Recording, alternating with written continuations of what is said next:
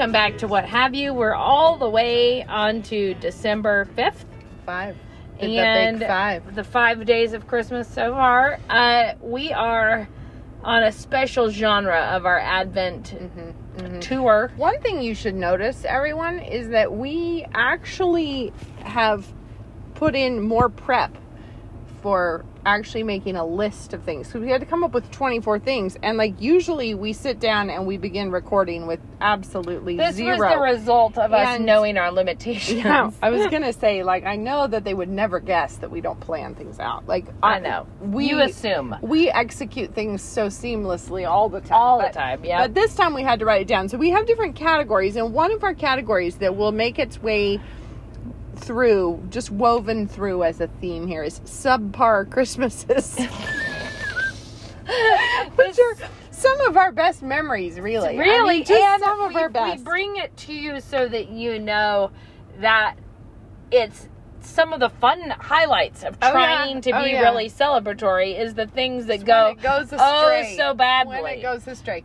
And the thing is, featuring feature the feature of this is the Yarnton Christmas and tree. I yeah, and the thing is, is I have a picture of this now because my mother-in-law just shared it to our family group of like, look at this from back in the day, and and um, it was a it was a year that was a little tough, and I'm sure we have I'm sure I've told this story on the podcast before, but you're hearing it again now because it was the first year we were in England, and we had had to move with only what we could fit in our suitcases, and what was not going to fit in our suitcases was all of my Christmas decor.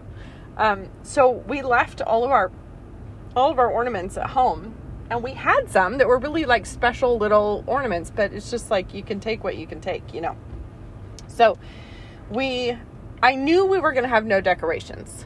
So I was like, that's fine. We are going to lean into this. The kids are going to make decorations. Mm-hmm. It's going to be we'll do fun. tinfoil balls. I yeah, I bought pipe cleaners and beads, and the kids were like whipping up some ghastly looking snowflakes. You know, just really kind of dilapidated. Nothing but the best. Yeah. Yeah. During that time, uh, Belle stuck two of the beads up her nose. Um, and that was, and I think that was actually Knox's fault. Somehow he egged her on to do it.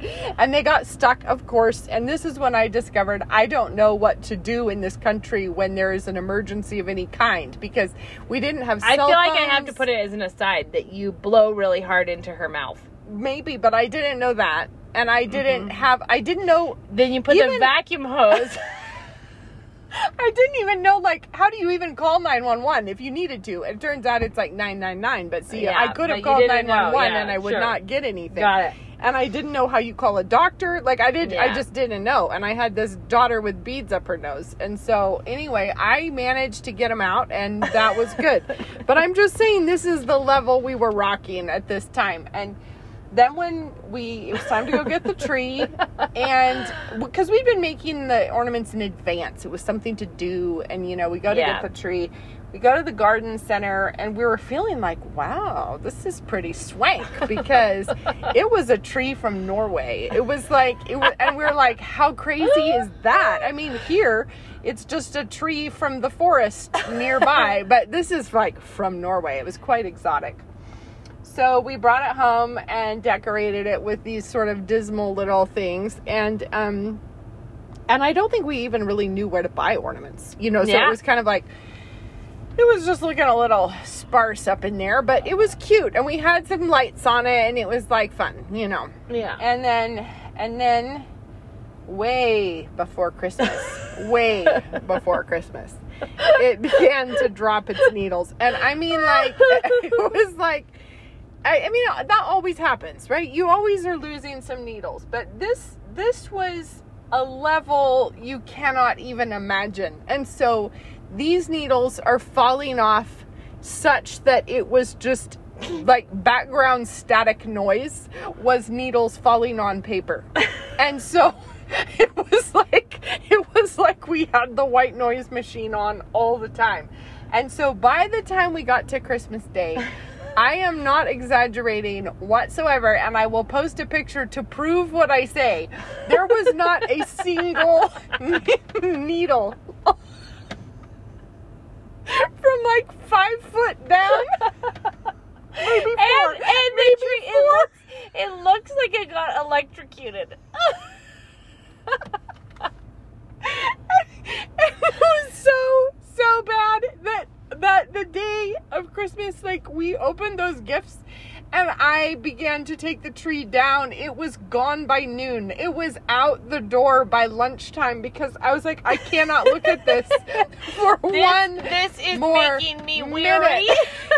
and you you can't even imagine the pounds and pounds of needles that I was like sweeping out of this corner and just oh my word but yeah I'll put up a picture of this tree because it is truly dark And the moral of the story is it's not it's not always greener on the other side, you know.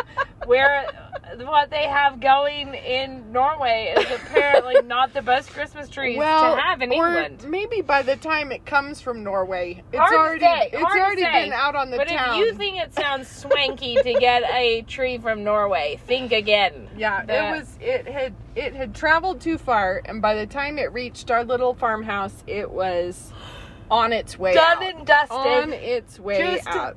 a total loss that So, year. I'm just saying sometimes you don't need to keep the tree I feel like I have to say that one time Daphne put one of the beads from a similar activity in her ear, Oh, and no. uh, that was not good. That was not good. no. And it turned so that you couldn't access even the, hole? hole. Ah. But I did get it out through unmedically certified techniques Yeah, that nobody would like to know about. But No, I no. used hot glue. because I put a smart, little actually. dab of smart. hot glue on the end of something. I don't remember Yarn what. or something? Something. And Reached in and stuck it on. yeah, because I could see it. You just couldn't get a grip on it at all. And got the hot, let the hot glue sit there for a second, and then out popped the bead. Nice. But if you burn the inside of your child's ear, it's not because I gave you that tip. Yeah, Don't do it. That's not Rachel's tip. I didn't burn it her is ear. simply information. It's just if you're doing Christmas crafts with the nose and ear crowd, these, these things, you might really have to tap Just- into the fix it, fix it. find out Find a way. how to call 911 in whatever country you're in. Exactly. And have All a very Merry Merry Christmas. Christmas. Live a life